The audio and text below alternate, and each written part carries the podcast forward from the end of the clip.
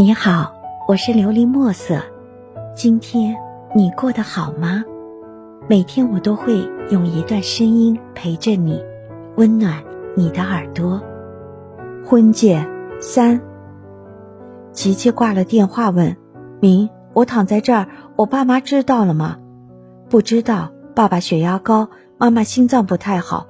我见你没什么大碍，就没告诉他们，免得他们担心，到时候啰嗦你。让你不高兴，瑞明答道：“哦，对，不让他们知道好，谢谢你。我好饿，你扶我去下洗手间，再去帮我买点吃的。你是不是也没吃？没吃就多买一份吧。”琪琪说：“看我这猪脑袋，都忘了我们从昨晚到现在都没吃东西。我先抱你去卫生间，马上就去买。”瑞明拍了一下自己的脑袋，站起来弯腰，把琪琪从病床上抱了起来，扶着就好，这样抱着人家会笑话的。琪琪羞红了脸，笑什么？老公抱老婆天经地义，别说我老婆还病着，就算没病，抱抱也正常呀。瑞明不知道多久没见过琪琪娇羞的模样，看着心头一热，就亲吻了一下她的额头。动情地说着，琪琪突然觉得又回到他们谈恋爱的时候。那时的他常常耍赖，说自己累了，或是假装脚扭了，要他抱着，要他背。他明知道他耍的小伎俩，但每次都宠溺地依着他。他眼一热，忍不住轻轻地回吻了他。同病房的另外两个病人和他们的家属。看着他们这样，都笑了，不是嘲笑，是善意的笑。琪琪觉得躺在医院里真是难受，第二天就吵着要出院。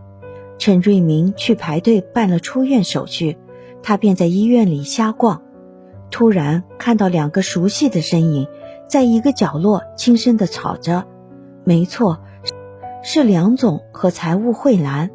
好奇心驱使他忍不住偷偷的过去，偷偷的听。只见慧兰生气的娇嗔着：“我不管，你不是说你很喜欢孩子呢？我已经为你弄掉了两个孩子，医生说这个我再弄掉不要的话，以后会习惯性流产，很难再要孩子。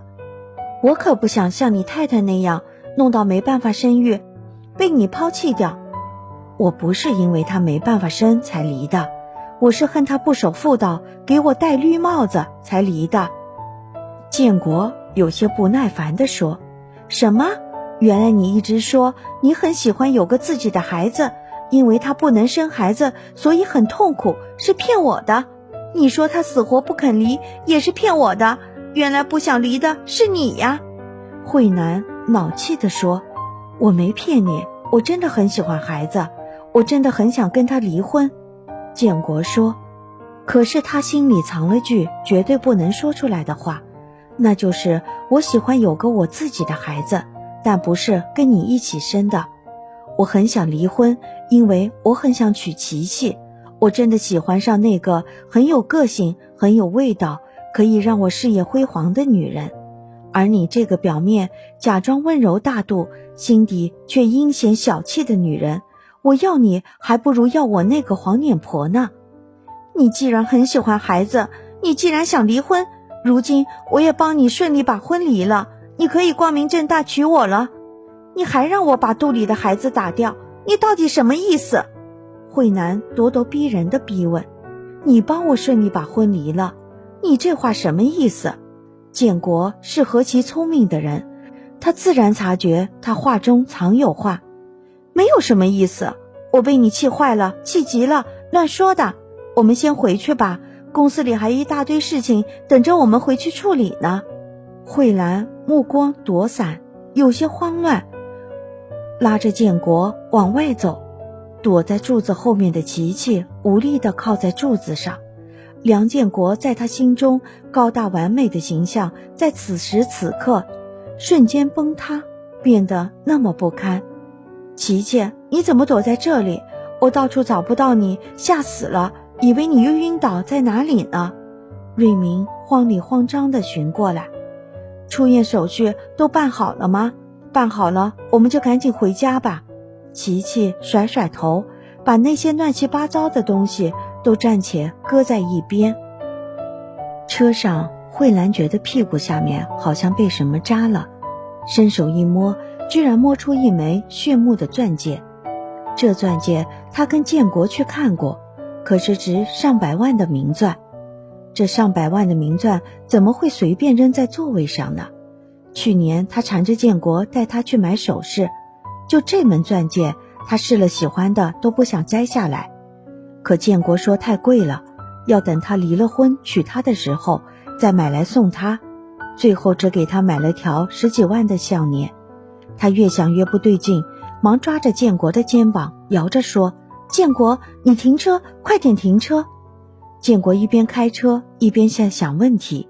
一时没反应过来，被他这么一摇晃，车差点偏出去撞着人。你这是干什么呀？开着车能这么玩吗？万一撞着人、撞死人怎么办？建国生气地嚷道。慧南等建国把车靠边停好，马上把戒指伸到他眼皮底下，气呼呼地问：“这是怎么回事？你倒是给我说说看。”看到钻戒，建国先是一愣，随后淡淡的说。一个女客户不小心掉的，昨晚她打电话来问给我吧，有空我拿去还给人家。慧兰把手收回，把钻戒攥在手里，冷笑道：“当我三岁小孩啊？哪个女客户这么有钱？上百万的钻戒就这么掉在你车上，一点都不着急，等你有空拿去还，是拿去送吧？你打算把这钻戒送给谁？你说，你得给我说清楚。哎，好吧。”我实说，你不用生气，这个就是去年你看上那个钻戒。我说过，等我离婚了就买来送你，向你求婚的。可是我发现你变了，再也不是那个温柔体贴、开朗大方的小兰兰，所以我买了，却犹豫着下不了决心要不要向你求婚。昨晚喝多了，在车上拿着这钻戒，看着犹豫着，心烦意乱，就落在这车上了。希望你能够喜欢今天的故事，并给你一点小小的启发。琉璃墨色，祝你今晚做个好梦，愿你心想事成，平安喜乐。